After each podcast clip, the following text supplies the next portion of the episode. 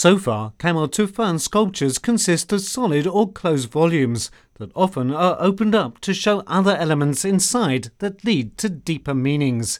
In later series of works, the sculptures become transparent.